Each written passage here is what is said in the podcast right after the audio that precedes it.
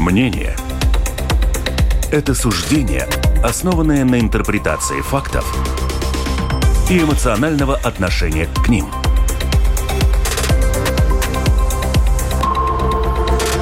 Открытый разговор с Ольгой Князевой на Латвийском радио 4.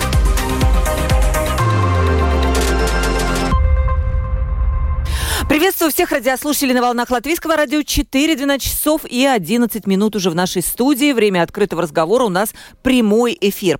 Сразу без вступления представлю своих гостей. Марис Рекстенш, посол Латвии в Российской Федерации. Приветствую вас, господин Рекстенш, в нашей студии. Добрый день, спасибо за приглашение. И Кристина Худенко, журналист портала Делфи. Кристина, тоже приветствую тебя в нашей студии. Здравствуйте. Итак, мы понятно, ну о чем пойдет речь. Вот эти международные отношения, которые в последнее время, даже на этой неделе, сильно обострились, но обострились даже, мягко скажем. У микрофона Ольга Князева, продюсер выпуска Валентина Артеменко. И напомню, сегодняшний эфир у нас эм, будет доступен в видеоформате на нашей страничке Латвийского радио в сети YouTube. Итак, давайте начнем. 23 января российский МИД опубликовал в своем телеграм-канале объявление понижения уровня дипломатических отношений с эстонской республика. Причина так, это цитата, начну так. Целенаправленно Эстония разрушает весь комплекс отношений с Россией, культивирует русофобию, враждебность в отношении Российской Федерации. Так объяснила Россия вот это свое решение. После чего МИД Латвии объявил, что тоже понижает статус дипломатических отношений с Российской Федерацией. Что это значит? Это значит, что послу Российской Федерации в Латвии Михаилу Ванину предстоит покинуть Латвию, а послу Латвийской Республики Марису Рекстеншу покинуть Россию. Господин Риксенш, вы вообще, ну, было понятно, что к этому все идет. И тут я напомню еще, Литва все-таки разорвала, не разорвала неправильное определение, понизила статус дипломатических отношений 4 апреля. Почему мы тоже не сделали это вслед за Литвой?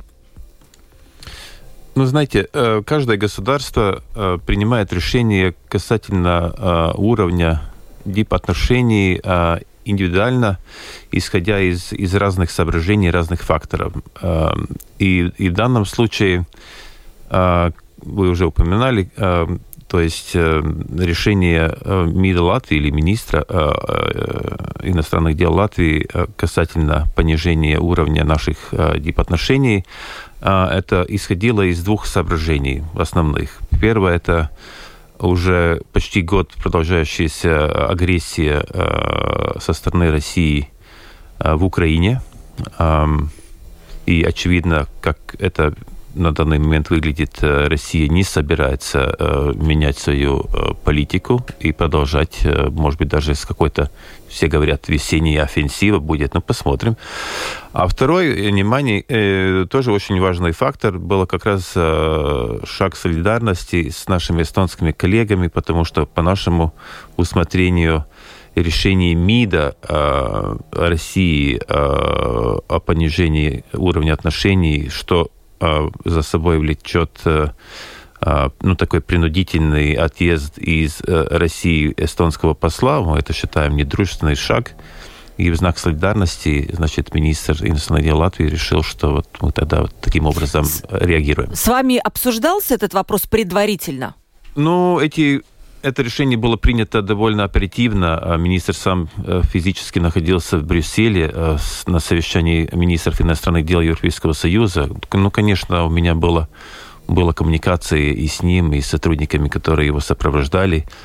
А, так, что, так что это было принято, ну да, тот же, тот же самый день. И еще все-таки э, дополнительный вопрос, который многих интересует. Вот возможно ли вообще полный разрыв дипломатических отношений, поскольку, я сразу тут поясню, Латвия недавно признала, что Россия – это страна, которая финансирует терроризм. Да, такое решение было принято в Европе, Америка, по-моему, только не признала это. Ну вот насколько нам нужны дипломатические отношения, по сути, со страной-террористом? Страна Российская Федерация у нас непосредственный сосед. Э, и то, что, то, что э, значит, началось, ну, в принципе, началось в 2014 году с аннексии Крыма, но, но прошлый год, э, то есть начало агрессии, полномасштабной агрессии в Украине, она за, себе, за собой повлекло ряд, ряд последствий, в том числе обоюдные санкции, в том числе сворачивание разных программ сотрудничества, которые, ну, тоже в нашем случае были разные идеи о, о том, каким образом мы будем развивать дальше наши отношения, будь то культурные какие-то контакты, прирубежное сотрудничество, торговля, туризм и так далее. Но в то же самое время, при всем том, что санкции были введены, полного разрыва отношений между, как это в России называется, коллективный Запад, да, вот. Есть такой даже уже ярлык такой придуман, то есть европейские страны Европейского Союза и, и НАТО, все-таки какие-то какие каналы коммуникации остались, а у нас поменялось, э, ну, то есть главное направление нашей деятельности в Российской Федерации. И, и, и каналы коммуникации, они важны, даже в ситуации, когда, ну, такой полномасштабный кризис в отношениях, потому что, э, знаете, э, всегда есть это, идет приходит на, на ум э, эта старая поговорка, когда, когда дипломаты уже не могут разговаривать, начинают, э, начинают работать э, пушки. Да, начинают говорить пушки. Или говорить пушки, да. То есть, то есть и, как я уже сказал, полного торгового эмбарго нету между Европейским Союзом и Россией, или между Латвией и Россией. У нас какие-то предприниматели все-таки продолжают и ну, что-то там продают. Мы особо, а, как говорится, им не советуем там думать о развитии этих контактов, потому что, ну, действительно, это кризис, это система, э, ситуация такое, такая довольно э, которая меняется, может меняться драматически буквально каждый день, любой день. А у нас по-прежнему имеются какие-то транспортные сообщения. У нас, например, а, для конкретно для посольства Латвии довольно важный вопрос касается э, консульских услуг, а, визы туристические мы, конечно, не выдаем уже с начала агрессии, но, но отдельным категориям, которые значит, э, указаны э, в решении Кабинета министров Латвии, и в том числе и по гуманитарным соображениям, мы все-таки эти заявки рассматриваем и, и в таком ограниченном а, количестве визы выдаем. А, у нас имеются латвийские, э, латвийские общины в 11 городах Российской Федерации. Они, они не многочисленные, Э, но уже традиционно все-таки посольство им старается ну, какую-то поддержку оказывать. Они не политические. Ну да, то есть ну, необходимость некая да. есть, и экономическая, и да. действительно какая-то с диаспорами, поэтому пока, да. ну, как вы сказали, и все вот, может поменяться. Да, и, да. и у нас есть э, какое-то количество э, граждан Латвии, которые там проживают, хотя данных таких э, четких у нас нету, поскольку у нас по закону ну, никто... Э, не приказывает э, людям регистрироваться, когда ты проживаешь в каком-то другом государстве. Я, кстати, к слову, с большим вниманием ожидал результаты э, народного, народной переписки, э, которая... Переписи населения. Переписи населения, да, извиняюсь. Перепись населения, которая в России проводится каждые 10 лет. Последние данные, которые у нас имеются, это с 2010 или 2011 года, когда то время чуть, ну, в принципе, 20 тысяч э, опрошенных высказали, что они имеют, ну, они латыши или имеют латышские корни. 20 тысяч. Но, ну, вы знаете, это не гражданство, это именно Это не гражданство, да, это этнически, да.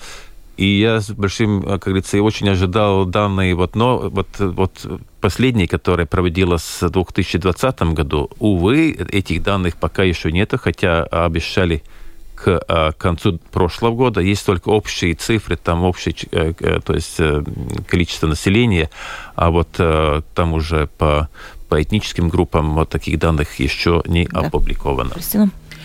Я хотела уточнить, правильно я понимаю, что у вас в этом году все равно срок заканчивался? Было ли реально вообще назначить нового посла? Ведь как вручать, скажем, верительные грамоты президенту, который там, у которого стол километр?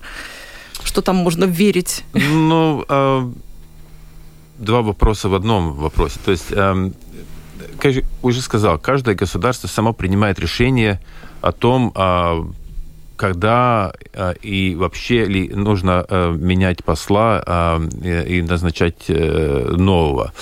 Я могу только чисто фактологически привести, как говорится, информацию тут к сведению, что за это, ну, в принципе, за последний год, вот когда началась э, война, поменялись послы ряда европейских стран, а, по-моему, первый это поменялся Кипр, потом, потом осенью приехал новый посол Норвегии, приехал новый посол Дании, приехал новый посол Европейского Союза.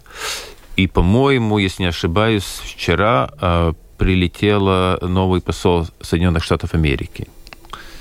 Так что, ну вот, с одной стороны, э, так, некоторые государства, которые поменяли, mm-hmm. посчитали, что им нужно э, поменять, ну, то есть ротация, mm-hmm. то есть срок прошел, а определенный э, старый посол поехал домой и направили новый. Немцы якобы собираются летом менять тоже свою, своего посла по таким же при, причинам. А, по, но сама процедура а, вручения верительной грамоты, она поменялась, поменялась, э, в принципе, во время пандемии, когда я вручал верительные грамоты, была такая, ну это уже традиционно было, что примерно 20 послов были э, собраны в Кремле на, на церемонию, и тогда каждый посол лично был, индивидуально был вызван э, и должен был пройти через этот зал и, и передать верительные грамоты, э, пожать руку и, и, потом, и потом э, еще совместные фотографии с президентом и министром иностранных дел. Ну и потом, когда все, как говорится, официальная часть завершилась, была такая неформальная, ну такая бокал шампанского, во время э, которого э, каждый посол имел возможность что там индивидуально переговорить с президентом России. Но когда началась пандемия и все эти ограничения, тогда процедура была радикально изменена. То есть сейчас э, никакого личного контакта, личного, личной передачи вот этого документа, верительной грамот, э, рукопожатия или фотографии там рядышком э, с президентом такого уже нету. Да, да, Маленький да. момент уточню. Тут, когда актер э, Артур Смоленинов рассказывал, как он встречался после фильма «Девятая рота» с Путиным, он сказал, что первая его реакция была, что его как бы обдал этот запах, который сам по себе как спецоружие, специально разработанный, который вот человека какой-то там ступор. У вас было такое, когда вы рядом стояли? Да, да нет. Э, ну, уже довольно долго в этом в этом. Сколько, кстати, вы напомним нашим радиослушателям? Вообще на дипломатической э, Нет, в России проживали. А, пять с половиной? Пять с половиной лет, да. Да, но я, это не первая у меня вот такая возможность была а, лично э, встретиться с президентом Российской Федерации. Первый раз это было 2001 год, по-моему, когда была встреча тогдашнего президента Вайра Вити Фрейберга. Она встречалась э, с президентом России. Я тогда был в составе делегации, а потом еще когда премьер-министр Айгар Скалвитис был с визитом в Москве, тогда тоже была встреча а, с, с господином Путиным. И потом еще была одна встреча, когда во время службы в Брюсселе а, послом, а, послом Латвии в НАТО, когда вот это был, по-моему, какой-то 12-й год, ну, или 13-й год, когда еще все говорили о необходимости развивать э, партнерские отношения. Пару лет после Лиссабонского саммита НАТО, где, в принципе, было в документах было записано, что НАТО стремится к, а, а, к созданию уровня партнерства, стратегического партнерства с Российской Федерацией.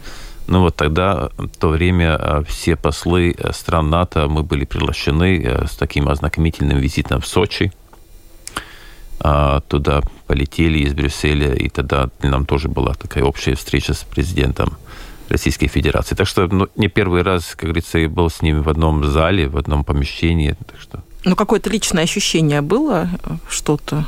Ну, не, ну, какое личное ощущение?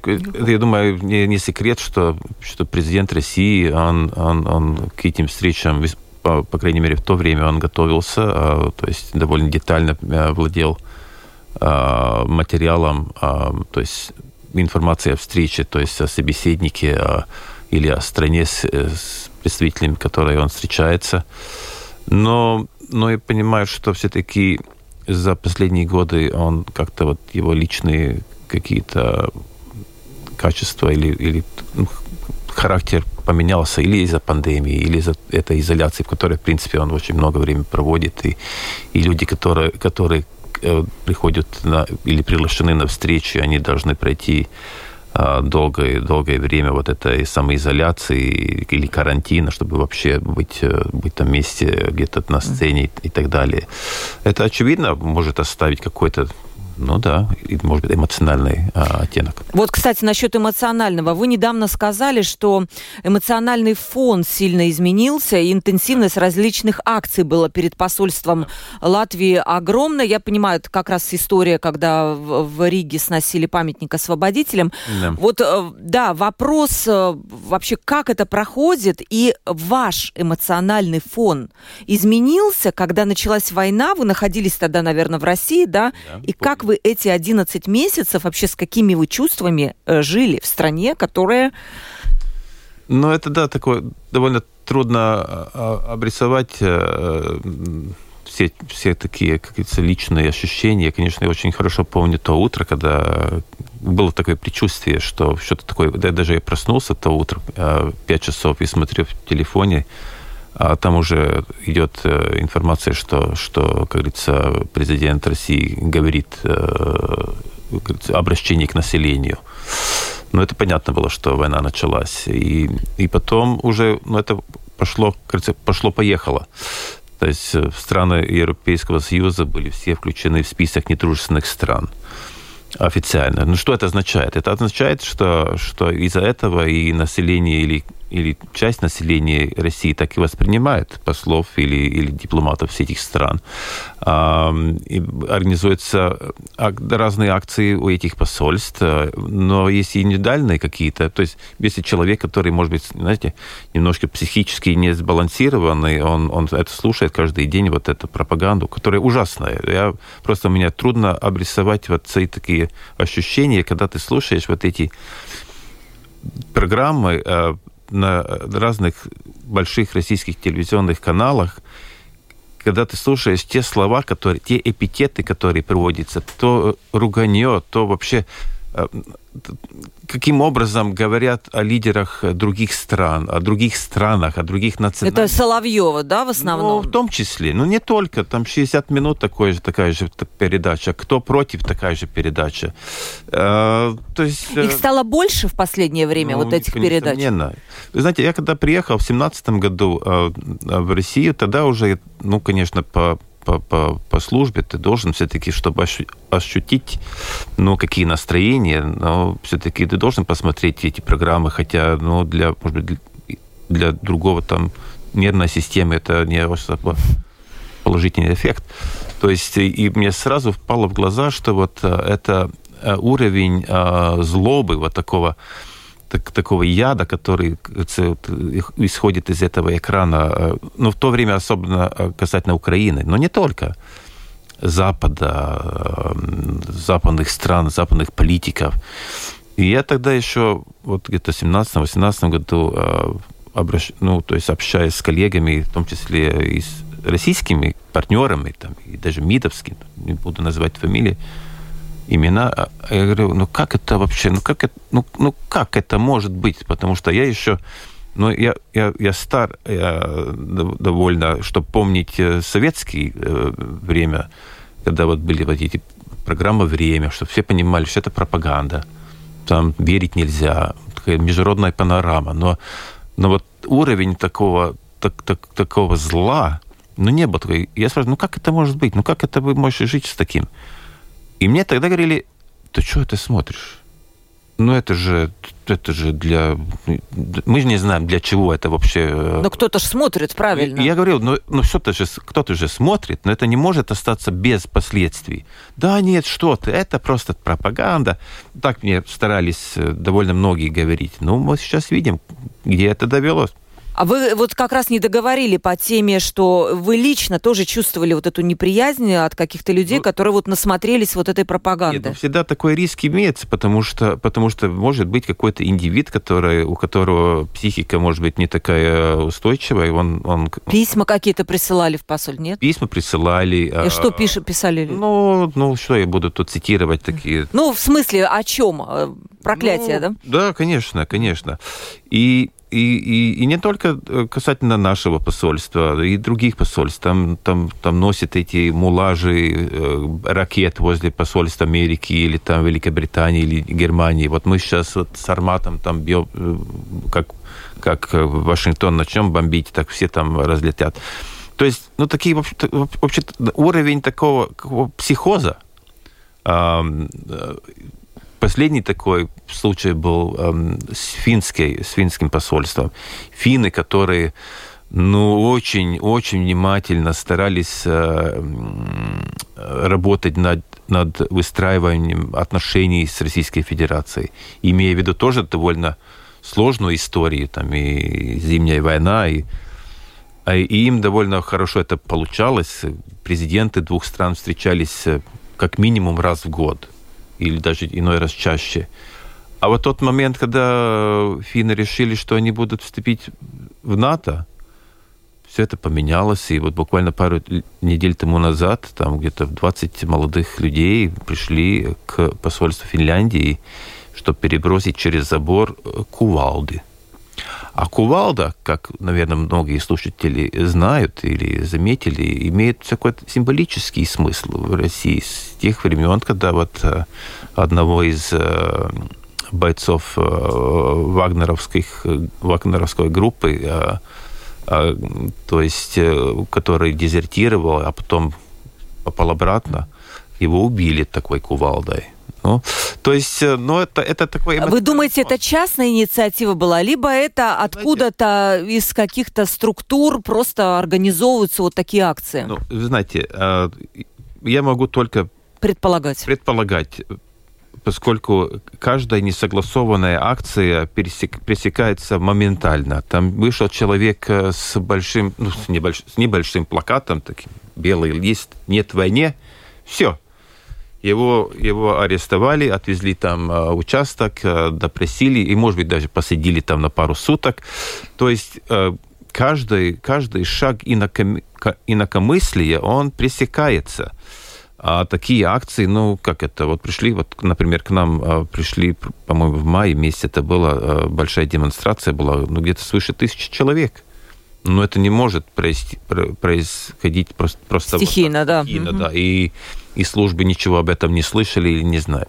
То есть вот такой фонд. Другой фонд, который, конечно, несомненно имеет место, что и это, как это сказать, вот у нас э, очень хороший контакт, э, и у меня лично, но в целом и у посольства с, с Нобелевским лауреатом мира, э, с Дмитрием Муратовым. А, Новая газета. А, то есть и, и он в одном разговоре сказал, он говорит, знаешь, в чем отличается вот эта война от предыдущих? Не тем, что вот э, там Вторая мировая война или Первая, или даже Средневековье, убийство человека было менее или более гуманно, или менее болезненно для этого, для, для, для человека, который в конечном итоге потерял жизнь, а в том, что сейчас у каждого почти у каждого, который участвует в этом конфликте, на руках имеется телефон, камера, и, и все эти ужасные картинки, если так можно назвать, они облетают мир моментально. Убитые люди, солдаты, а, гражданские лица, разрушенные дома и так далее. И мне лично, ну, такой, ну, если вы спрашивали об ощущениях, мне вот лично вот такой момент, когда я тоже хотя себя считаю, ну, уже видящим в жизни довольно многое. Может, вы помните, был такой эпизод, когда первый такой э, ракетный удар был по городу Одесса. И там такая фотография была. Мама и маленькая девушка, Кира, три месяца. Такая изумительная фотография, когда они еще, еще были живы. И они погибли. И вот ты смотришь на эту фотографию и думаешь, ну нет, ну это ну что, что, что-то должны мы делать. И я думаю, что это и один из, одна из причин, вот почему очень такая солидная поддержка западного сообщества стран и, и политиков со, стран, э, со стороны западных государств. Потому что когда ты видишь вот это каждый день, ну ты не можешь просто так сказать, ну вы знаете, это меня не касается, это не важно. Вот Вторая мировая война, когда когда вся информация проходила с, с задержкой, через газеты или там что-то там через мегафоны какие-то, тогда ну, такое личное ощущение или ну, условное участие или наблюдение за этим конфликтом не было таким, как сейчас. А сейчас политики просто не имеют права не, не Ну, слушайте, ну россияне, они же, у них что, нет эмпатии? Они не видят эти фотографии трехмесячного вот, ребенка? Вот, вот это для меня очень большой вопрос. У меня на это вот ответа такого хорошего нету. нету. Эм, эм, социальные опросы, которые проводятся в России, конечно, ну, знаете, в системе, которая авторитарная, всегда к этим опросам э, общественного мнения надо подходить ну, с таким, ну, так, э, внимательно потому что очень многие даже не желают участвовать. Я даже слышал, что где-то, когда по отдельным опросам, а когда были организованы такие опросы, э, но это сами социологи нам говорили, что даже 85-89% э, которым предлагают участвовать, вопросах нет. говорят, да нет, нет, нет, спасибо, я не буду. То есть, Поэтому мы видим мнение только тех, кто да. вот... Ну, но, но опять, если вы там живете, работаете, общаетесь с разными людьми из разных, э, как говорится, частей общества, а, ну, если можно так среднюю какую-то температуру стараться провести. Я слышал вот такие из многих источников, что считается, что где-то процентов 15 население, которое очень э, четко э, занимает э, позицию, которая ну, не сходится с, пози- э, с политикой Кремля. Э, чуть больше, но меньше 20% это якобы люди, которые говорят, нет, это мало, надо больше еще, более агрессивно. Украина это только начало, надо идти дальше там, там на Ла-Манш. Да. И, а, а вот остальные, которые вот посередине, они там разные. Есть такие, которые которые старались и уехали, например, особенно которые касаются потенциальной э, мобилизации. Э, есть разные тоже цифры, иной раз приводится даже 700 тысяч. А, есть люди, которые, которые говорят, ну а что мы можем делать? Которые, ну это вот которые... Оскар Кучера, когда недавно был у Дудя, вот он типичный такой средний, ну, то, что вы говорите. Ну, я не знаю. Я вроде как, этого... да, я не согласен, война плохо, но вот ну, президент, он же умнее. Мы вернемся через секунду. Открытый разговор на Латвийском радио 4. Открытый разговор на Латвийском радио 4. В гостях у нас Марис Рекстенш, посол Латвии в Российской Федерации, и Кристина Худенко, э, журналист портала Делфи. Кристина, вопрос от тебя. Э, я хотела уточнить, а вот а диаспора наша, вот вы говорите, что 11 есть вот общин этих, вы же с ними общаетесь. Вот как да. они на это реагируют и почему в какой-то момент Латвия решила больше не, ну, как бы не возвращать граждан, те, кто хотят гражданство латвийское? Нет, ну те, которые граждане, я думаю... Нет, нет, нет, да. те, кто латыши, что ну, не, не восстанавливать им гражданство, на которое они могут претендовать. А, нет, э, это не совсем верно. Э, у нас по-прежнему имеется э, в силе закон о, о, о репатриации. А, насчет этого закона, конечно, имеет место дискуссия. Может быть, такие нормы немножко они должны как-то быть уточнены, поскольку мы, мы в прошлом году увидели довольно высокий такой скачок э, э, в количестве запросов на репатриацию. Если, по-моему, в 2020 году было где-то 85 или 8, ну где-то так, 80 запросов за весь год. Тогда в прошлом году было где-то 340 таких запросов. То есть интерес к репатриации, он, он, он вырос. И люди по-прежнему могли в, целой, в течение всего года э, оформлять документы на репатриацию. Но то же самое время есть голоса тут Латвии, которые говорят, ну как это так, а вдруг? Вот только из-за из войны почувствовали люди вот любовь к родине, да. К родине, да. Или все-таки это... Ну а там, почему нет? Там, нет, ну, э, понимаете, у каждого есть какая-то своя мотивация. И, и, и, и у тех, которые критикуют закон, тоже есть какая-то мотивация. И у тех, которые желают, может быть, переселиться, тоже имеет. То есть э, ну, процесс репатриации, он, он не был, как говорится, остановлен как, как, как, как процесс репатриации. То что, то, что было остановлено, это, как я уже сказал, выдача виз, э, но были, э, то есть при этих отдельные группы, которые мы продолжали выдавать визы, как раз э, близкие родственники граждан Латвии, то есть супруги, если есть смешанный брак, или, или, или дети, или родители, они все-таки имели право и по-прежнему имеют право получать визу на въезд в Латвию. А как вы сами ответите на вопрос вот этот, почему они только сейчас вспомнили о том, что они любят родину? Вы же общались с ними? Да, но это, это действительно индивидуально. Я думаю, что, я думаю, что все-таки э, часть из них представляет ту, ту, ту часть общества, которые, которые старались, старались просто жить, э, э, веря, что, что этот конфликт, эта, эта война их э, не коснется. И пропаганда на это работала. Все лето, то есть весна и лето, пропаганда гласила о чем? Что все идет по плану. Это фраза знаменитая в кавычках. Все идет по плану, там профессиональные военные занимаются своим делом, они там все сделают. А, тем более, что еще президент России в марте сказал, что да нет, никакой мобилизации тут не, не будет, будем. не планируем и так далее. И все ну или очень многие люди, эм, даже те, которым, может быть, не нравилось то, что происходит в Украине, которым даже не нравилась эта политика, и я думаю, для нормальных людей там ничего, кому рад, чему радоваться вообще нету.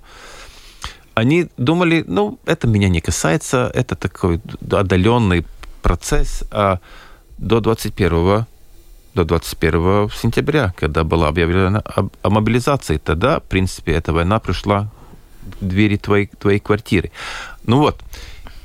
Но все-таки и э, весной были люди, которые уже тогда э, сказали и публично, или высказывали свой протест этой войне, которые сказали, нет, ну мы не, просто мы не можем этого допускать, мы против войны, мы хотим э, жить, может быть, э, как-то в свободном, или журналисты, например, которые мы тоже дали Э, возможность продолжать э, журналистскую деятельность из Латвии. А, то есть они понимали, что продолжая отстаивать те позиции противовоенные, ну, им одна дорога в тюрьму. И такие случаи довольно многие, когда, когда наиболее такие эм, вокаль, то есть люди, которые высказывали очень такую сильную критику, например, Владимир Карамурза или Илья Яшин, но они уже все в заточении, Илья Яшин уже осужден. А Карамурза, он, он, он по-моему, в мае его, а, а его задержали, он сейчас ждет э, судебного э, решения, да. Да. Но при этом вы считаете, что вот россиян, у них довольно такой высокий болевой порог, и они будут терпеть еще, будут забирать их, э, не знаю, там, сыновей, убивать на этой войне они будут терпеть. Вот ну, это я терпение. Думаю, я думаю, они будут, я, они будут, они довольно э, э, часть закон, я просто не завершил, я а, думаю, да. что часть населения они законопослушные. Ну, если закон гласит, что подлежит мой там э, сын или или супруг мобилизации, тогда что делать? Оспаривать это, это означает стать э, напротив закона. То есть, э, если много людей этого делает, но это тогда получается, что, в принципе, как такая революция когда люди не выполняют закон. То есть, я думаю, довольно многие, которые, ну, если, если такая судьба, тогда такая судьба. Закон такой, может быть, мне не нравится, но ну, а что делать?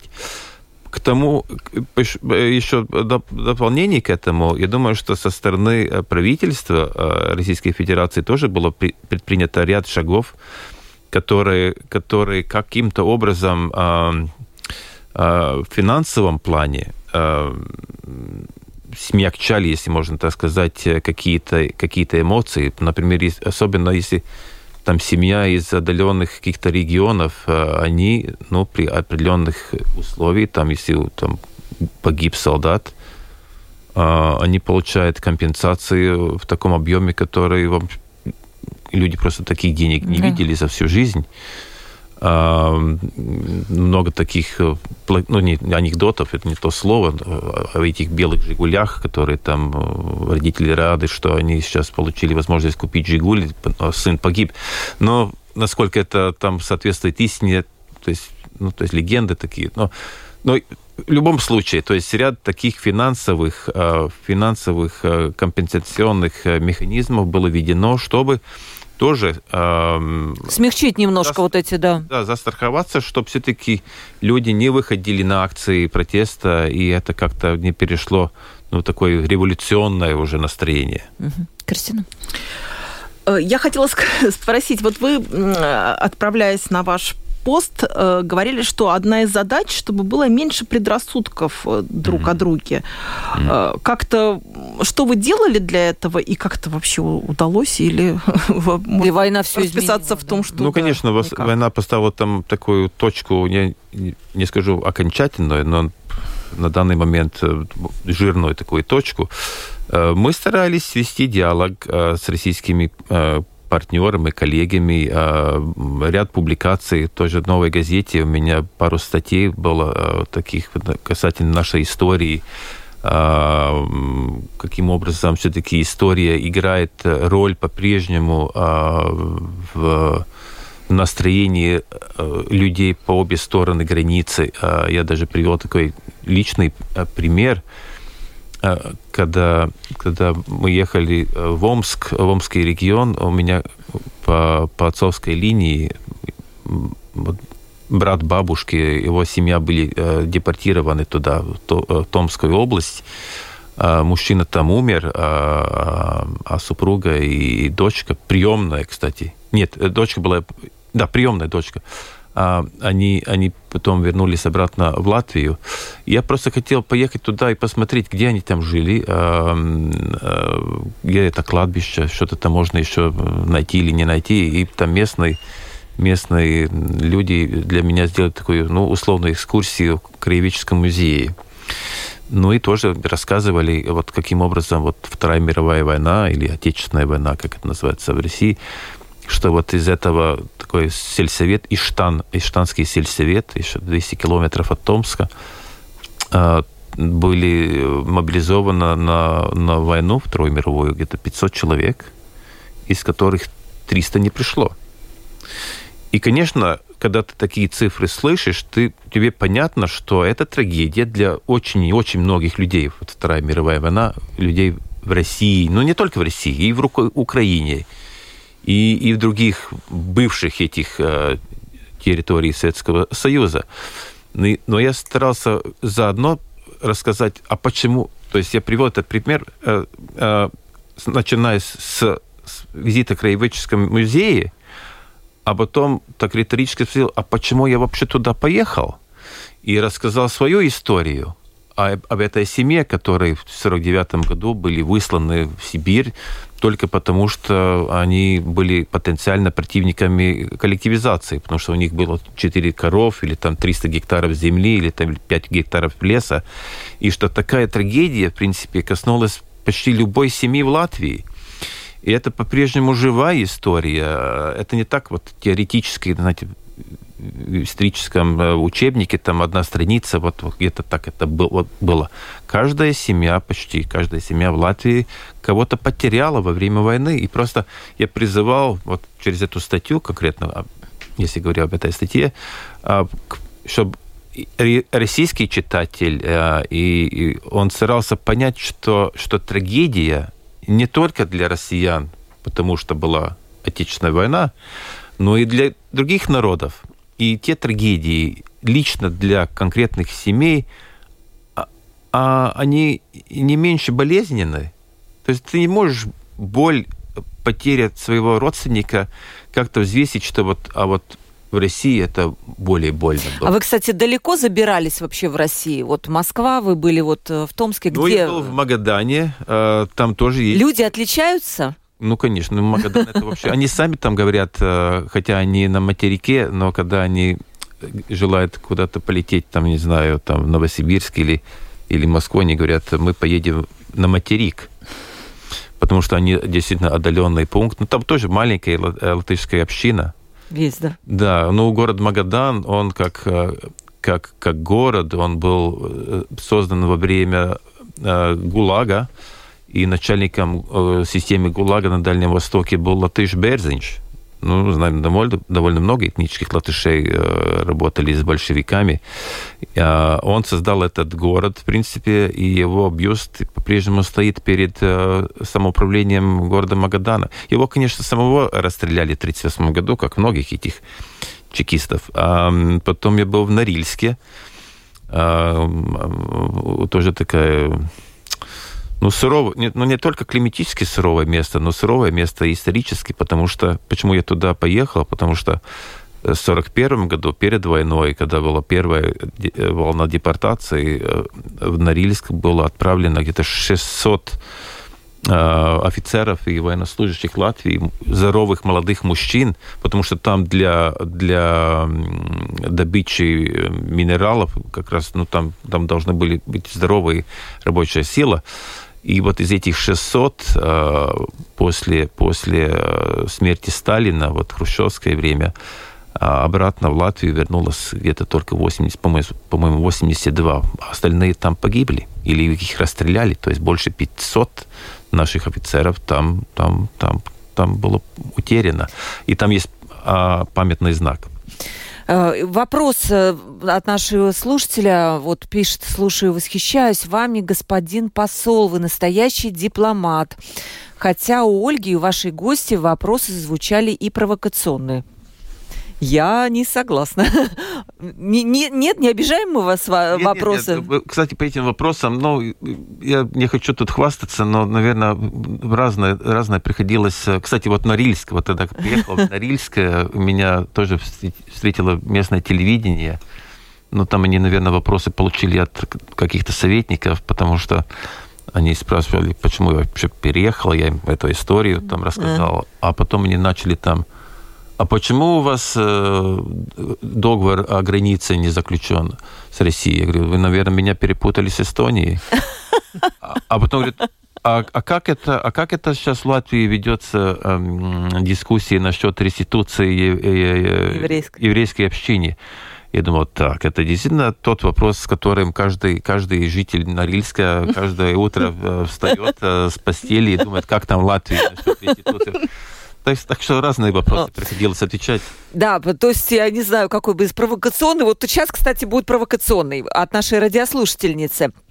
Добрый день. У меня вопрос к господину послу. Как он оценивает тот факт, что недавно проведенный в Латвии опрос показал, люди все-таки сейчас и в Латвии боятся высказывать свое мнение, поскольку тоже есть вот некое такое давление. Ну, вот так. Это тоже, наверное, какой-то, может ну, быть... знаете, ну что я могу сказать? Я, я могу сказать, что, что, несомненно, это ужасная трагедия, вот эта агрессия, которая, которая вообще, ну, для рационально думающих людей в Европе в современное время вообще, ну, как это можно принять, она имеет последствия, определенные последствия. Это действительно это эмоции, которые, которые ну, можем видеть по всей Европе. Я уже сказал, когда люди видят вот эти кадры, но ты не можешь остаться равнодушным. И когда у тебя эмоции, очевидно, довольно трудно ожидать всегда такой взвешенный подход. Или там на улице, или там кто-то там не так посмотрел и не так сказал. Ну, нехорошо, но это последствия. И, и, и я думаю, что, что в Латвии действительно, а, вот когда люди думают и говорят э, касательно вот этого, этой агрессии, э, все-таки, ну, надо исходить из из, из, из э, как говорится, из фундамента вот этой ситуации. Это агрессия одной страны против, друг, против другой. Это нарушение э, международных обязательств. Это нарушение тех обязательств России, которые были подписаны э, а, касательно того, что будут уважаться территориальная целостность государства Украины. Знаете, вот то, что мы слышим, вот эти, вот, а вот это были наши исторические территории. Вот, вот, вот эта дорога ведет никуда, потому что каждая страна может найти какие-то исторические территории. А вот есть и, и в Европе... Колонии возродить, по и, сути, и правильно? В Европе тем более. Это вообще дорога никуда. Никуда. Ну, очень жаль, что, что российское руководство решило, э, ну, как-то как говорится, поменять э, мировой порядок. Э, знаете, как, как это было, вот этот... Э, это стихотворение, «Безумству, храб, «Безумству храбрых поем мы славу». Mm-hmm. Да? Это Максим Горький. Горький, да. да. «Безумству храбрых поем мы славу». Ну, что-то, ну... Это, по-моему, «Буревестник», да, Кристин? Буревестник, да? да? Или, или, или, или песня «Соколи». Угу. У нас осталось мало времени. Да. Вот пишет наша слушательница, вот нам бы такого президента в Латвию, как вы. Ну, вот так вот. Последний вопрос, Кристин, потому что у нас осталось буквально две минутки. Ну, мы начали перед эфиром обсуждать больную тему памятников. Выяснили, что в Латвии памятники сносятся, но захоронения не трогаются. Что в России происходит, может быть, вы расскажете? В России у нас мало этих памятных знаков. У нас э, 17 э, на данный момент. Э, ну, были такие акции вандализма, э, не очень многие, но все-таки имели место.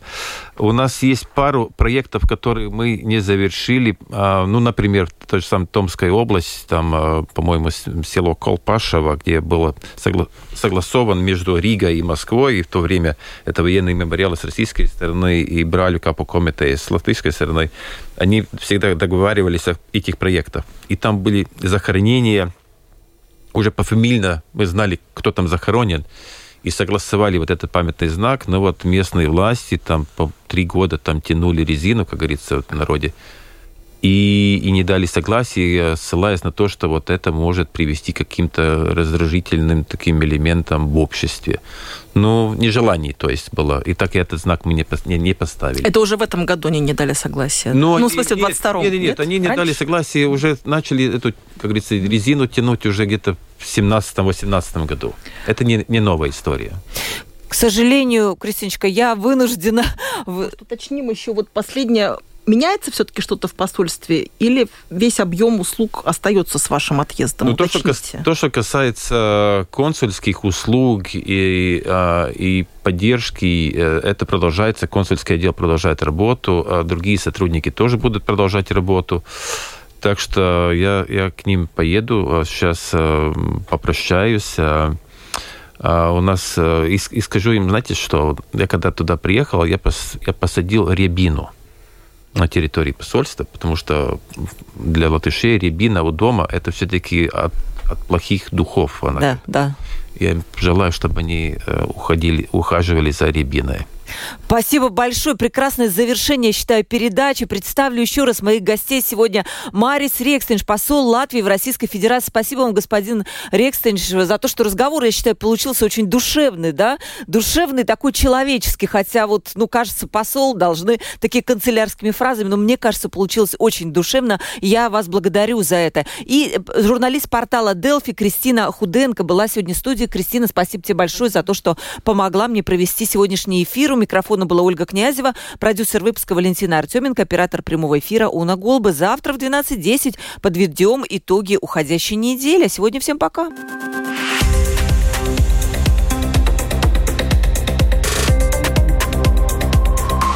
Открытый разговор. Площадка для обмена мнениями по самым важным темам с Ольгой Князевой на Латвийском радио 4.